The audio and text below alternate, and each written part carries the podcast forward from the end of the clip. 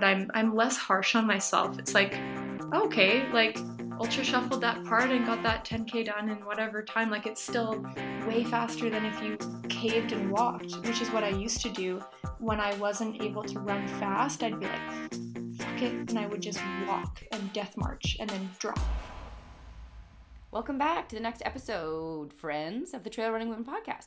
I talked today with Alicia Woodside, who is a phenomenal young runner that currently lives in Squamish, BC. Um, she has run so many races. The cool thing about Alicia was she grew up playing a lot of sports, none of them at a particularly high level because she played such a huge variety. Uh, and then she found running, and she is a super talented runner. And I think she started to do well really early. I think, I know, things like coming second female at Hurt 100 at 26 years old and 12th overall, like that is crazy. Continued on that um, sort of trajectory. I had to scroll through her UltraSignup to get through all the races, and I haven't had to do that in a long time. She has run so many races and done so well in so many of them.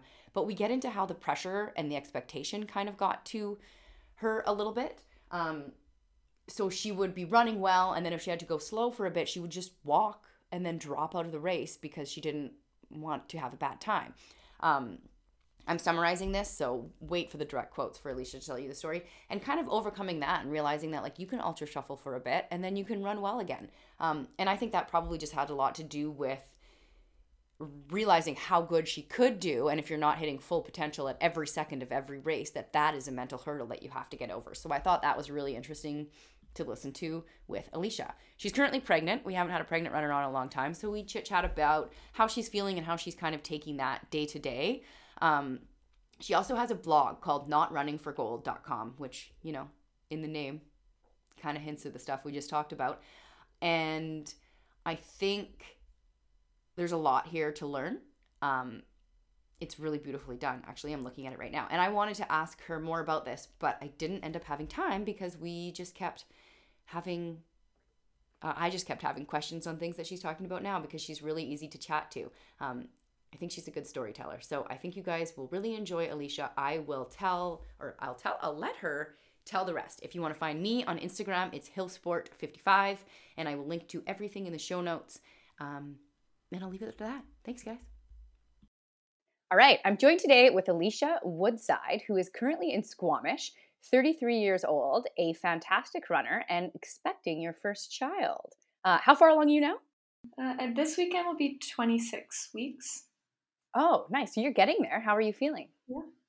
I'm feeling so good. I'm so lucky. Yeah, I've been like the luckiest pregnant human I feel that has existed.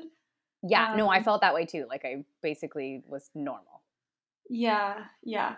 So I um I don't know. I just take it day by day, but every day I'm like still normal, still pretty normal. Yeah.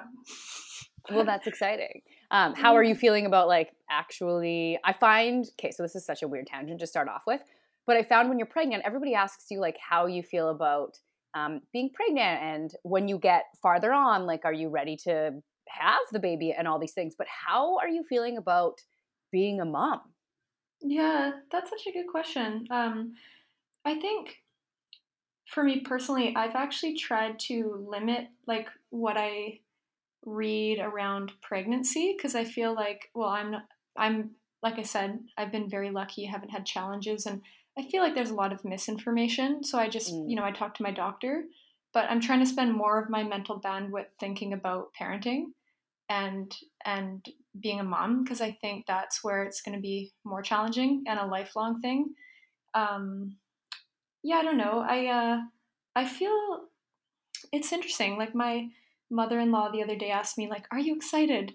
And I had to be like, "Well, no. Like I'm not like, oh, it's going to be like my birthday." Um Yeah, I no, you I totally get it.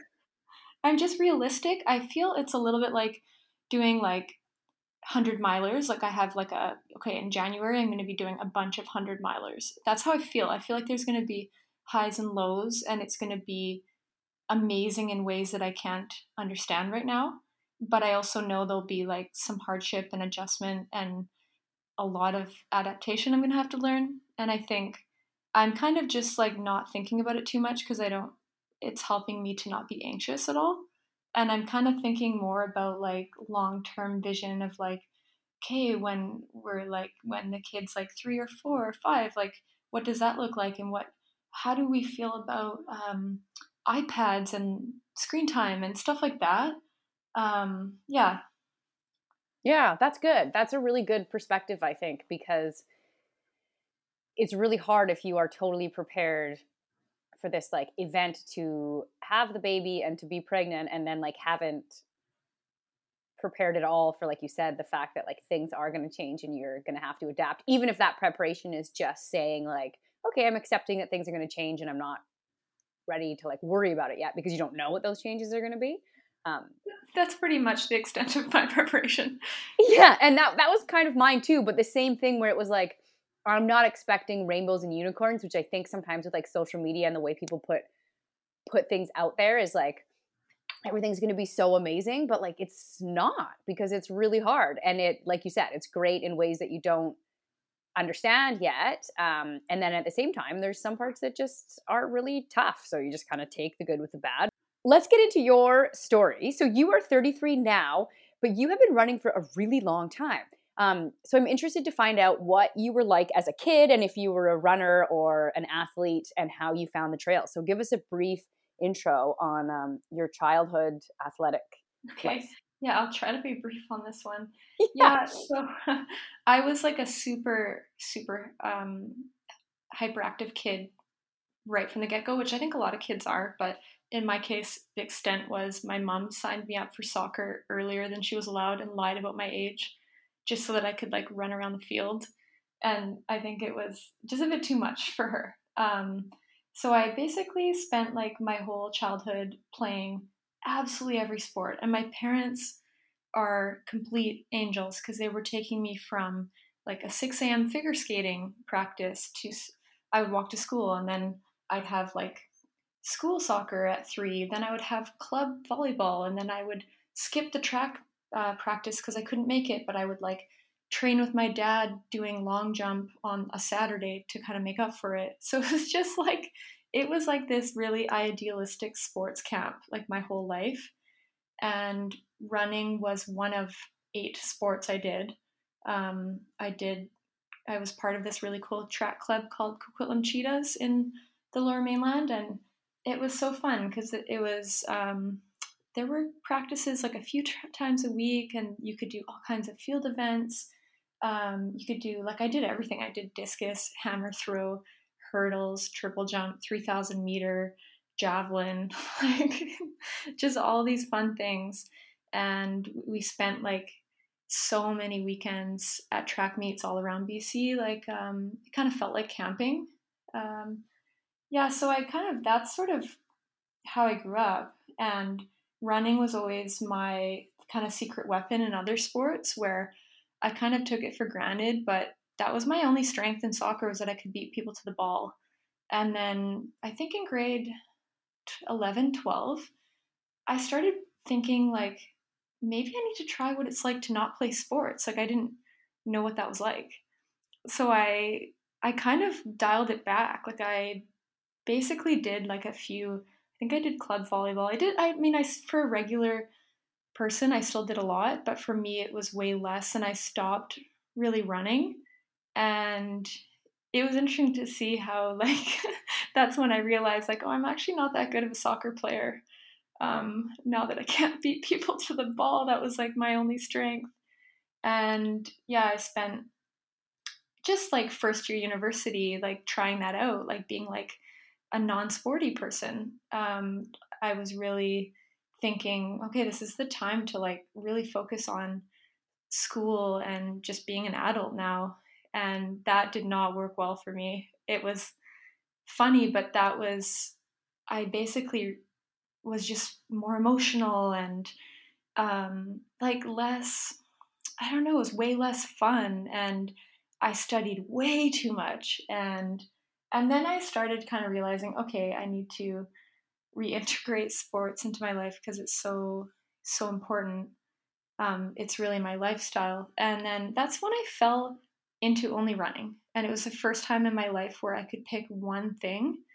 Um, and it was because I was so busy in school, it was so easy to just like I think buy one pair of running shoes. That was like my budget of fun for the year and then just go on the road. And so that's kind of how I started just running and that was like around 2007 and I it was funny cuz at the time I had a boyfriend and we both decided to do the sun run in Vancouver the 10k and it was just so uh hum- like kind of embarrassing almost cuz I could barely finish the race and I got sick for a week after and I think my time like I'll have to find it Hillary but I think it was an, around an hour 20 and it was a real wake up call because I had been so fit my whole life that I was like, oh my God.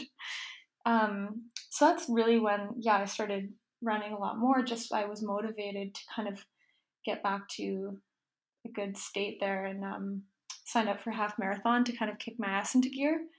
And then I think because I'm a competitive person, like over the summer, I started like timing myself and like kind of um, predicting my my times and stuff, and then I noticed that UBC had a um, kind of a track team where you could do like the marathon, and so that really captivated me. And yeah, in my third year, I ended up walking on the team, and it was pretty funny because I wasn't like I wasn't in the league. Like I was coming to these workouts, getting dropped every week in mile repeats, like at the back, to the point that you know you show up for the next repeat and you get no rest because the leaders have had their rest.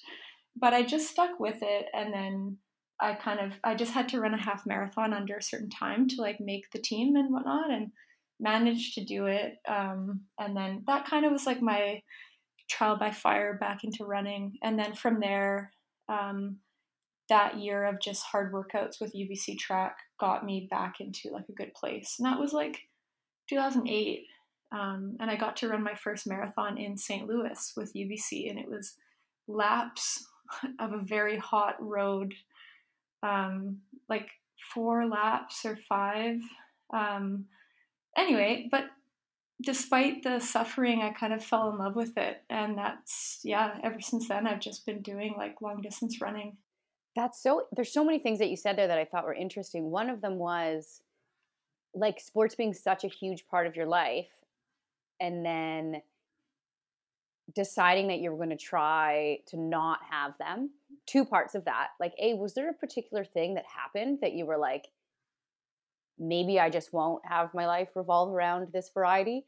And then was there any other part of you or, or outside pressure where people were saying like you should be specializing in one thing and trying to like get a scholarship or any pressure to take any of these sports more seriously yeah, that's a really good question. I think, like, with the specializing, I always wanted to specialize, but I could never pick and I couldn't bring myself to pick. And I always did feel like it was a, kind of a shame because I was always like quite good at every sport, but never like a like excellent at any of them because of that. I was just spreading my time so thin. And like for example, like I got recruited to play soccer at some crappy universities. I mean, like I could go to this. I couldn't remember the name of it. Something in the states, or like I think Concordia was like the best one. Um, SFU I could have played, but I would have been like kind of sitting on the bench. And then UBC, it was like they didn't even look at me, and that's really where I wanted to study. Um, and so I think I was like kind of disappointed. You know, like I would have loved to have like a full ride scholarship to a U.S. university it's not everything it's cracked up to be. Trust me. okay. Yeah, and I just, but I think I knew, you know what? How can you expect that when you're doing these eight sports and you're spending like barely any time on each one? Um, and then I think the motivation to like kind of curtail was just curiosity. I was like, you know, what is that like? I have no idea. I just wanted to explore what that felt like because I only knew that other way of being. And I thought maybe it was would be nice to have like free time, you know, like being in high school and I don't know, I was always always getting up early, always um yeah, just always busy on weekends. I just was curious what that other lifestyle was like. And I'm also really pragmatic and I thought, okay, you're going to university like it's expensive you better like have your shit together. This is like, you know, like I wasn't your typical first year student. When everyone else was like drinking, I was like, you know what? No, I'm done with that. Like I'm here to to like buckle down. that's actually that's funny. That's kind of what I was going to say from like an outsider. That's what I was getting is that like people that and this is a generalization, but that do go and play in the NCAA and they say this when you're down there you are your first few years you're there as an athlete and you don't kind of get to the maturity level to realize that you probably should prioritize being a student because that's your future um, instead. And it almost sounds like you kind of understood that earlier that like hold on the point of school is not just to play a sport um, but is for the fact that you're going to get an education um, so maybe you just were wise beyond your years as well. Thank you. I'll try to I'll take that upgrade. Uh, yeah. So, what did you go to school for, and what do you do now? Yeah, it's a great question, and I'll also try to be brief. Um, I ended up. It was similar to sports, where I had so many interests, and I was like, ah, I like science. I could see myself in kinesiology because I like sports. Um, I also loved writing, so I was like, I could see myself in like a liberal arts, but I ended up going to business school um, because it had it had that uh, interdisciplinary element to it, and I felt mm. like it would be you know like good for career and it could be creative. It just had so many options to it. Um, and then I kind of like in terms of career, I didn't really take a normal path with that education at all. I ended up um, there were you know a lot of recruitment events from like big accounting firms, and I just it didn't really appeal to me. Um, I ended up working at Lululemon for a while, actually in product, um, in on the um, product innovation team, and yeah, so totally unrelated, and actually kind of more like a product developer um, role. And then from there, I kind of took some time to do more startup um, type of work experiences where I worked at like a running app startup um, called RunGo. Um, I took a year of computer science for fun at UBC, which was very interesting. Um, yeah, just took a year off and did that. Um, and then I was working for another startup after that when I re- really just got a craving to move to the mountains and like kind of abruptly quit and then in order to um, like have this lifestyle of living in a small mountain town in Squamish here, I, I changed into local government. So I'm currently working at the District of Squamish. And the funny thing is, it is kind of a business role now, finally, um, where I'm helping support businesses in town through like various different projects and programs and, and research. I feel like I actually summarized that in like a couple minutes.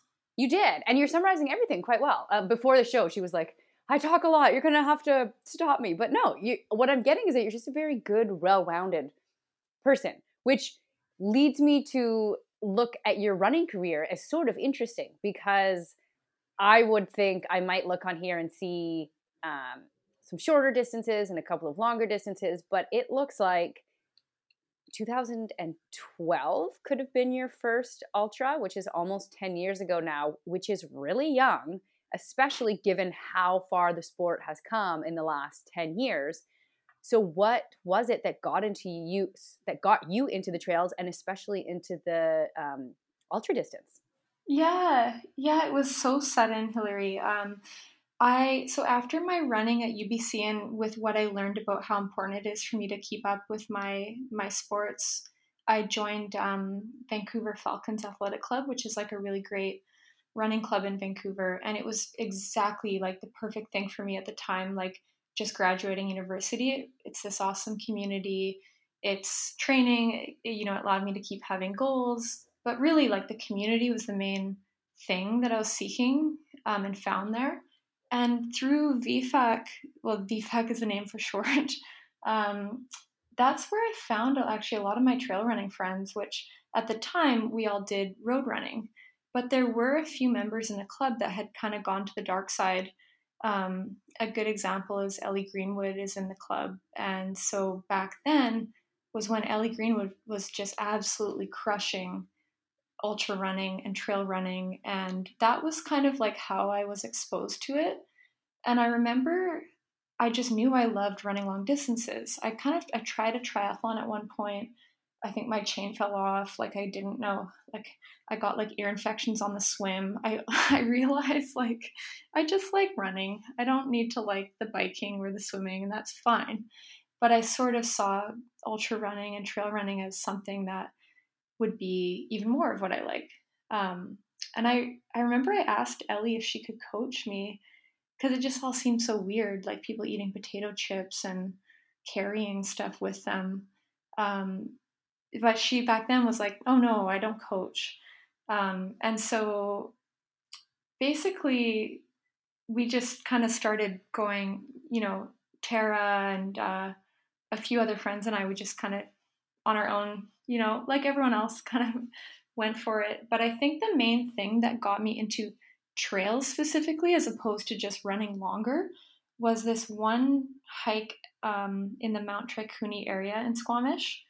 And it was my friend Ryan who's really into backcountry things. I had no idea what the backcountry was. Like, I was invited on this hike, and I was like, okay, yeah, I'd be down for a hike. And I literally showed up in like Lululemon bell bottom yoga pants with a tank top, no food, no water, no backpack. And then Mount Tricouni is like pretty far drive from Vancouver and it's like an hour on a heinous, rough logging road. And then it's a legit peak. So, like, we, so, man, like, thankfully a friend had an extra peanut butter and jam sandwich and like, I think she gave me a merino wool shirt and was like, oh, this is better than what you're wearing. And so we just have this hilarious picture of us in the snowfield on Tricouni, just so like ill prepared. But I totally fell in love with being in the backcountry on that day. It was the hardest thing I had ever done, and I had just run a marathon. This was way harder. It challenged me in all these new ways. It was the most beautiful place I had ever been, and I just was like, what the hell is this? It was weird that I hadn't really been exposed to it before, but I don't think I had really been in the Alpine before. And yeah, that's really what got me into um, be, just being like really passionate about the trails and just exploring. Yeah, it's funny because I get what you mean. Like, we're like, I don't think I've been exposed to the Alpine before, where for some reason it seems so obvious to us now. And like, you look around and you can just kind of envision where like the most beautiful stuff is. And it seems easy to go there. But before you experience it, like you don't know that it exists. Like, I guess it's hindsight or something. Um, and then yeah you do and it can kind of just like change it so fast um, so i totally get everything that you said there and and i think that's really cool that you had that opportunity i wish more people had that kind of at a younger age to be exposed to that type of stuff um, so you get in with this group you find out about like different types of terrain um, i'm sure the like transfer of learning how to run on that um, took a little bit of time, and then you j- jumped into um, a few races. So tell us about your first few 50Ks and then the decision to do um, a 100 miler also at a pretty young age. And you must have been one of the youngest people. Yeah, I think at your so. first 100. Yeah, um, it was hilarious because I, as soon as I discovered this whole world, I was like, I want it all now. And it was funny because I just had the weirdest approaches. Like, that made no sense. Like I signed up for the North Face 50 miler, which is like for those listening, it's all on fire roads. Like it's not technical at all. You need to be a good. You need to practice running. Um, I trained for that on the Baden Powell Trail, and the Baden Powell is the opposite of that. And Baden Powell is like the most technical trail of your life, and so much up and down, just completely opposite. And I remember I did the North Face 50. It was my first 50 miler, and I was so unprepared. Like, just like, but I didn't know. And I just was like, it was a big adventure. And it was, um, I think the fun part of it was like just diving in and not knowing. And just, it was so exciting because it was my, it was my like gateway and introduction into the outdoors. So it wasn't just ultra running or running, it was like, it was this whole new community of outdoors and camping and um, what do you bring camping? Like I didn't know, like I honestly didn't do that stuff before, which is hilarious to me because I love it so much now. But yeah, I don't know. I just didn't, yeah, didn't find it before. Um, but I think the hundred miler, that one was also funny because I wanted to do one like so impatiently that I planned this trip. It was like this time of year, Hillary, and I'm like, I want to do a hundred miler now. And there aren't many, and the good ones are all next, you know, wait till next summer. But I basically planned that I booked a flight to Zion National Park, and James Varner, the uh, Rainshadow RD, he gave me this idea. Oh, you should do the Zion Traverse twice. So I was gonna do that solo, and I Oh was so like, How old were you? How old was I? Yeah. I was probably like 24. And so what why? Like why did you need to do it now? I mean, I, I I get was it just because so I have excited. no patience. Like I'm pretty I'm the type of person like when I get an idea, I want to do it now. Yeah, I, I like I don't wait to try things. I will try it. And very sometimes and quite often it fails. But I don't want to wait around or think about it or dwell on it. It's like I'm doing this. I get like convicted with the idea. And the funny thing is I knew like I was in so like that Zion Trail.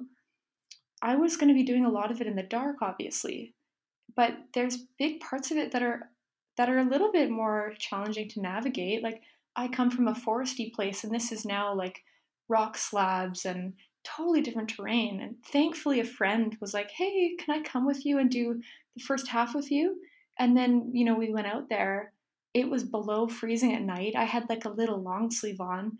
We got to the first 50 miler done, and then it's like, clearly I'm not going to be doing the second half because A, I can't navigate worth shit yet. B, I have like a little long sleeve and there's like, you know, frost on the ground. Um, but yeah, that was, it was hilarious. I was just so like excited and motivated, but the skills were so low that it was a really funny contrast. And another example was Tara Berry and I wanted to do the full Knee Knacker route in winter. We didn't care. We didn't want to wait till next summer. We knew nothing about avalanches and snow. Oh so god. we just went out there and we had like snowshoes. There's no more trail in winter there. It's literally like I mean maybe the the eastern half, but like Cypress Mountain is like a ski touring area now. But we Yeah. were just like clambering along the snowfields, like just getting it done. that is hilarious. So, what did your parents think when you were 24 and you're like, I'm just going to go and run 100 miles on my own, well, with one friend and, you know, in the night? I think that I was like good at managing expectations. Like my mom, I don't think I shared all the details, and I was careful to share details after it's done. You Mm. know, um, so that there's Yes. no worrying. Because my mom would be the one that would worry. I think my dad was like mildly amused, and you know, like I think he thought it was kind of cool, but I think he also was like, "Oh, is this?" You know. Um, but the funny thing is, like the year I ran Hurt 100 in 2015, my dad and stepmom came, and I came through like lap two. I just hated my life. I was going to drop out. I'm like, I hate this sport. I feel like I'm a prisoner or like in the army or something. And I just was expecting my dad to be like, yeah, this is pretty dumb. Like we should just go to go eat or go to the beach because he's really more like he's retired and into like just having fun right now. And no, sure enough, I this was their first ultra they attended, Hurt 100, and he's like, "Oh no, you look awesome, Alicia. No, you can't stop now. You look totally fresh. Like you." Don't look like you've been running at all. Here, you need to eat this huge sandwich. And like, he literally fed me a foot long. And then he's like, get back out there. So it was just like, I was like, what is happening? Like, you're supposed to be the dad that's usually like, no, we should go eat donuts now on the beach. but Oh, Yeah. that's so funny. yeah. So, that was your second 100 miler, right? Like official, and your first one was Cascade Crest? yeah. So, Yeah. what happened between wanting to do this 100 miles on your own, only making it halfway, and then, um, you do Cascade Crest in 2014 and you came uh, fourth female. And then the year after, when you did Hurt, you came in second female, which is at 12th overall, which is super impressive. So there must have been something. Did you get a coach? What were you learning? How did you make that shift into being like, I don't know anything to being like, I know how to do this really well? Um, I can't say it was like polished or whatnot. Like in Hurt, I was so close to almost dropping, and I actually was well back in the race early because I had to walk a lot because I was overheating. Um, but then I just got that motivation, like from my dad and um, from the footlong. Yeah, and from the footlong, literally just ran, and then you know slowly attrition happens. Um, but I think there were yeah there was definitely some little learnings from Cascade Crest. Um, like I wore I, I switched up shoes in Hurt, which was weird because normally every other distance I never had to change shoes. But I think it's just it was a new running gait that kind of meant that my I don't know my feet were more sweaty or I don't know like I just started to get more blisters only at the hundred mile distance. And I found that just literally every 20 miles I would change my socks and shoes and then I just didn't get them anymore. But at Cascade Crest, my demise was like halfway in, I was like I think leading the race and having a great race. And then I just, my feet went to shit and I had so many blisters and I had spare socks in a drop bag, but my husband pulled them out and they were like covered in sand and dirty. Um, and so Oops. that was a, you know, amateur hour and a, an aid station volunteer literally saved me, gave me the socks off her shoes. Oh my so goodness. I could continue and I finished the race in the volunteer socks. And, you know, like the feet were just like, I've never been in that much pain. Um, but yeah, I think from there I learned okay, I don't want my 100 mile demise to be because of like my feet. Like it's so sad when that happens because you have so much energy left to to to you know it's just that's a frustrating one and you do all that training but it doesn't matter because you're just if your feet, the bottoms of your skin is your Achilles heel, it's a frustrating one. Yeah, that's funny. I just had Katie on to talk about Dragon's Back, and she said that was the number one thing too was dealing with feet and how the guys that were able to run well the whole week, like they just knew how to deal with it before it got to be an issue. So it's such a such a challenging thing, and it, everybody's probably a little bit different too on like what happens to their particular feet. yeah, it's it's a weird, fascinating um, thing, but it, it can be so frustrating because you could do like a whole year of training and be extremely fit, and then it doesn't matter at all. Like, yeah, you might as well have not trained. so then, in 2016, you run at the Trail World Championships. What race did you do to qualify for that? Um, I did this one in Victoria called Elk Beaver 50 miler, which is like you do laps of Elk Beaver Lake. Um, so I did eight laps, and I was lucky to get paced from friends, which was that I haven't. Uh, yeah, that was interesting. You're just doing like I felt like I've done the 50k at Elk Beaver, and that's actually really fun because you're out there for not that long, and five laps is kind of actually nice. I but once you get to six, seven, eight, like my lips were turning blue. Mm. It is longer than more laps maybe than you desire to do. um, is the sweet spot. So I have two questions, but first of all, like going back to when you were younger, kind of doing a little bit of everything, so not taking anything overly seriously. Did you find there was something you needed to learn about how to focus on ultra training only? Um, and to be really competitive in the like the mental toughness type area or did it all seem to kind of come together naturally? Um, it's a good question. I think that i was just so excited that i didn't need mental toughness at the beginning because it was just this like adventure. I actually found it was later like more around uh, 2017 18 19 that i went through a phase of like kind of realizing that maybe I needed more mental toughness in ultra running. And at the beginning, it was like a gift because it was just so new and exciting that that got me mm-hmm. through. and yeah, it's kind of more like lately that I've sort of started to develop those skills, which is funny because I just got by without it through just like stupidity and excitement at the beginning. No, that that makes sense. Um, I'm wondering if, like, more recently too, it's also come with expectation now that your results have been so good so early I, on. I think that around like 2017, I did put more expectation, and um, I would like go out every race to win and like burn, like die. And I would also, I think my training was like, I was, I'd go do training with VFAC, and I'd be you know, doing like this fast road running training. And I think that kind of was like maybe the wrong expectation. Um, and I, I think, yeah, like for example, the only time I've done Squamish 50K, um, I was like having a great race up to halfway. I was in second behind Anna Frost. And then I ended up having some struggles and I just dropped with 10K to go because I was like, oh no, I don't want to run that slow time. Like, screw this. And that was maybe 2016. Um, and then, but yeah, I kind of learned like, hey, the whole point and the whole cool part about ultra running is actually that mental side and that you it something is going to go wrong and it's like it's almost like yoga or meditation where you you get to like adapt and learn how you can yeah how you can thrive in that situation so that's been a newer thing for me that I've realized that that's the beauty of it.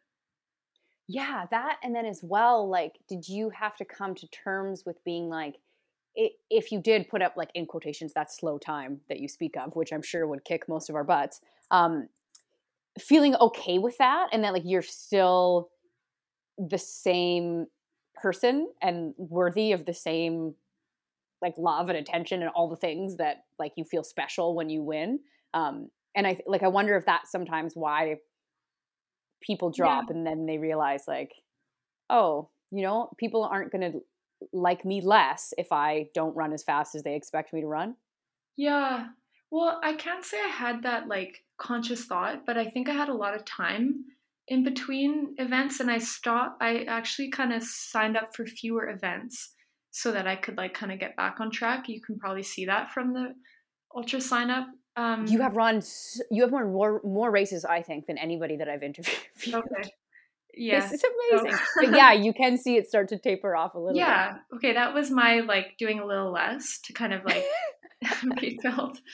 But um, I think that I learned a little bit that often what I was thinking was completely terrible was actually still really good. And so now I try to maintain that in my head. I try to think, hey, if like you're actually still doing really well, and I kind of call it like ultra shuffling. Like I've noticed in ultra races where if you do start feeling pretty terrible and you just have to shuffle along, it's actually pretty efficient. And um, so I have a, I think I have more, just like a, not that I've lowered my expectations, but I've kind of, I see it more clearly now. I think.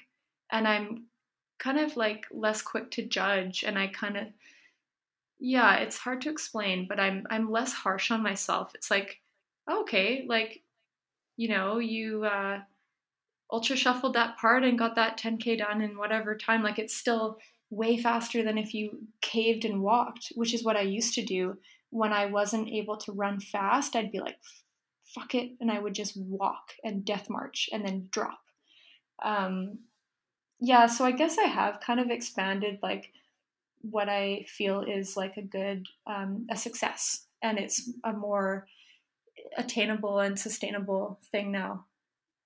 I love that. I love what you just said. I think that's really important for people to hear. And and you're right because you you do ebb and flow, and you don't know how lost how long your shuffle is going to feel or going to go for. And maybe it's only going to be 1k and then suddenly you're you're fast again. And I think too, like especially with some of the distance that that you were doing and how, the difficulty of those races, um, it's easy to get confused in your mind and like think, kind of like you alluded to, that things are way worse than they are, and like the outcome won't actually be that bad. And then also like the bigger picture, like you have done like CCC in France and like some of the most beautiful races. So I guess just it sounds like you've also just the appreciation of like the places you've been able to go because of your fitness level is pretty amazing.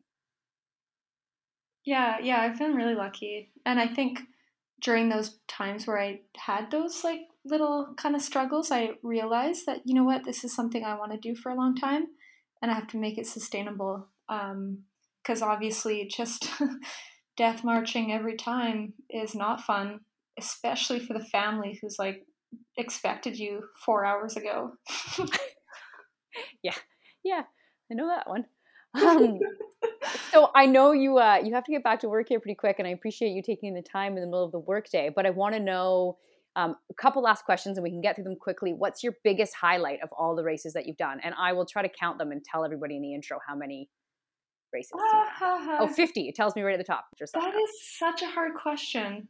I biggest know. highlight because I it's hard to like choose absolutes. I find, mm-hmm. you know, in general. Anyway, okay, biggest highlight. Oh, that's so. Ah, that is okay. I don't know if I have. I don't know. Okay, maybe the, I have. I can do a couple. Okay, one um, was like two years ago. I did the death race, and that was a really cool race for me personally because right before that was when I was struggling with like kind of ex- the wrong expectations, dropping out a lot. Um, and then Death Race, I just ran for pure joy. And I had a bunch of challenges. Like I went off route by accident, added kilometers in 45 minutes, but like was so pumped and positive all day. And I finished and I felt like weirdly emotional. So that was like a highlight for sure because it just was like, it was a personal indicator of progress and also like running for joy, you know? So that's kind of one. On the opposite side of the spectrum, another highlight for me was one time when I ran um, White River 50. It was like around 2016. And I remember I was like running hard and like I was ahead of Keely Hennen- Henninger at the first, quite far in. And then I just absolutely died. I was like wearing like a tank top, like racing outfit, like barely any clothing. It was cold. I got so cold at the top that someone gave me their onesie sleeping bag from um, an aid station. And uh, that was kind of a cool highlight, just how, like, just, it was just funny. And then a good the trail friend, community, kind of, yeah. totally. And then one of my good friends came upon me who was just doing it, like, super chill. Like, she had done a long run the day before and was like, hey, you want to run out with me? So we got to do like the last 20K together, and it was just like a cool experience. Um, I mean, and that's other side of the spectrum, but it's always great being able to share um, with friends, and I think that's like the main appeal to me of of the ultra running races and community. And second to last question, if any of our listeners are kind of going through that mental struggle where they're feeling like they're supposed to do well in races or like to the same effect like a fraud for even being at the start line. Um, do you have any advice for getting over those types of feelings? Yeah for sure. One thing is that like just give yourself time don't rush it. It take you know like it, it might take some time um, and there's no rush. Um, the other thing is it's kind of nice to try new things where you're not going to have those expectations to kind of reset that. So it could be trying new distances you never tried or new shorter things, or it could be going to a new area where you don't know anyone. Um, I think that's partly why I had that experience at the death race was I knew absolutely no one out there. It was just about me, myself, no pressure, no expectations. No one knew who I was. So I think that like building in some races where yeah, it's either different distance or a, an area where you don't know anyone um, can really help. Even doing like a road race where you don't have expectations.